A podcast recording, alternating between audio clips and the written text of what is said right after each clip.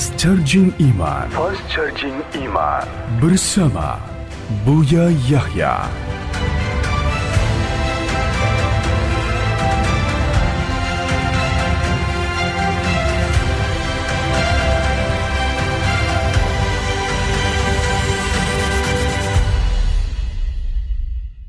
Ruqyah adalah hak.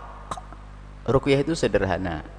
Ada dikumpulkan sama anak-anak ruqyahnya Nabi, kumpulan dari hadis Riyadhus Shalihin sampai mengatakan hadhi turbatu ardina wariku ba'dina.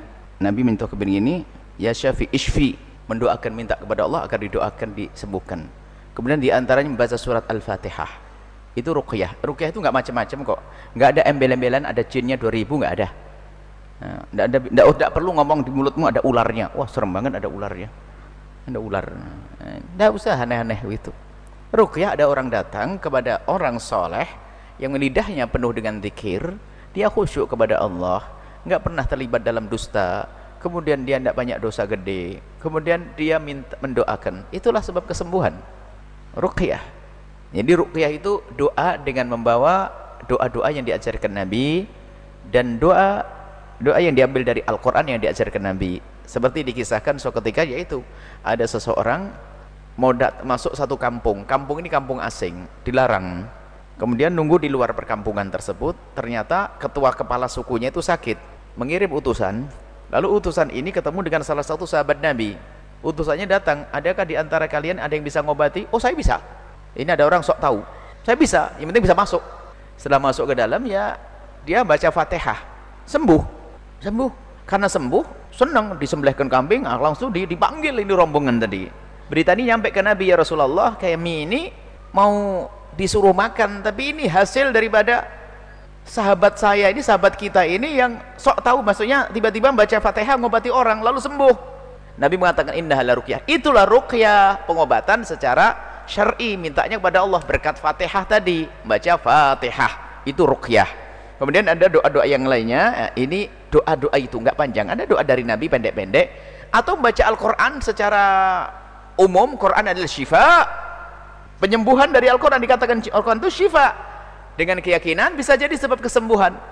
Yang menyembuhkan hanya Allah. Ruqyah itu begitu. Enggak usah pakai embel-embel yang lainnya ya. Kemudian kalau sudah pakai embel-embelnya ini masuk wilayah-wilayah aneh nih. Misalnya apa? Jinnya 5000 2500 ya.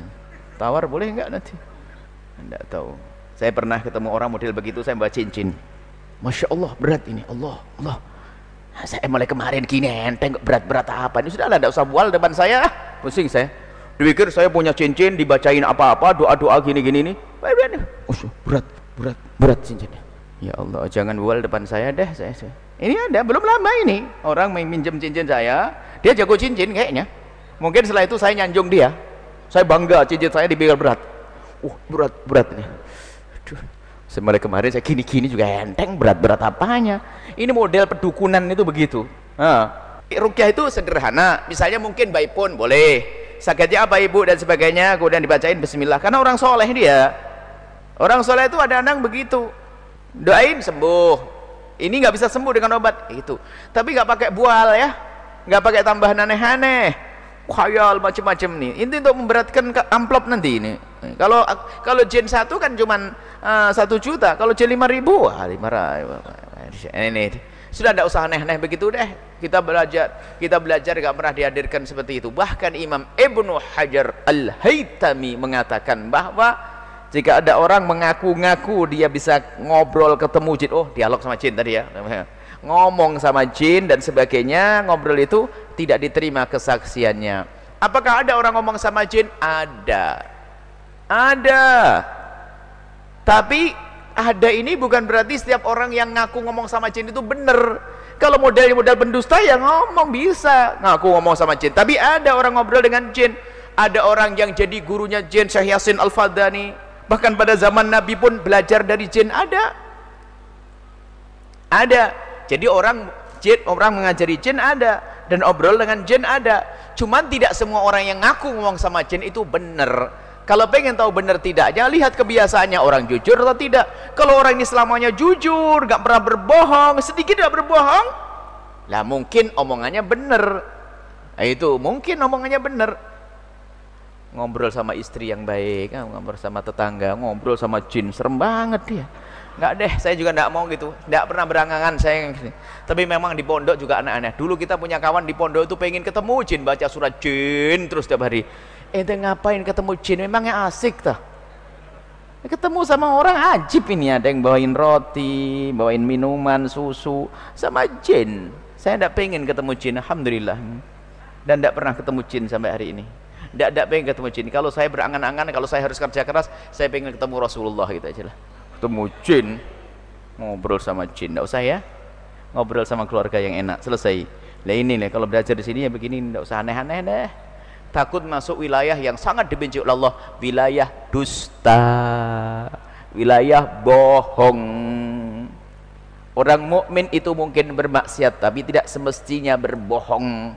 Berbohong adalah simatul munif munafikin. Kerjaannya orang munafik. Berbohong sekali berkembang berkembang berkembang ada seorang mukmin pernah melakukan pencuri, ada seorang mukmin lah, tapi mukmin tidak semestinya berbohong. Makanya kita tutup sebab-sebab berbohong tutup. Kemarin kita bicara mimpi Rasulullah, hati-hati. Awas, jangan sampai di pondok rame ketemu Rasulullah.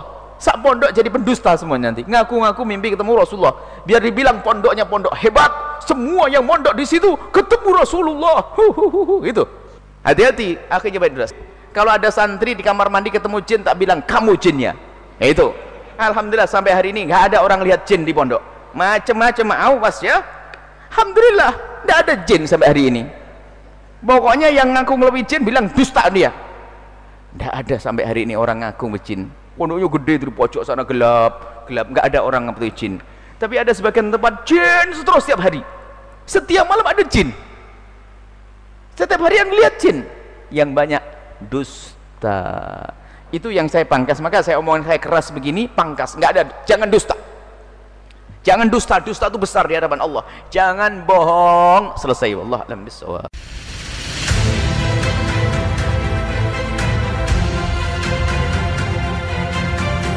Fast Charging Iman. Fast Charging Iman. Suara Muslim Radio Network. Mencerahkan Menyejukkan Menyatukan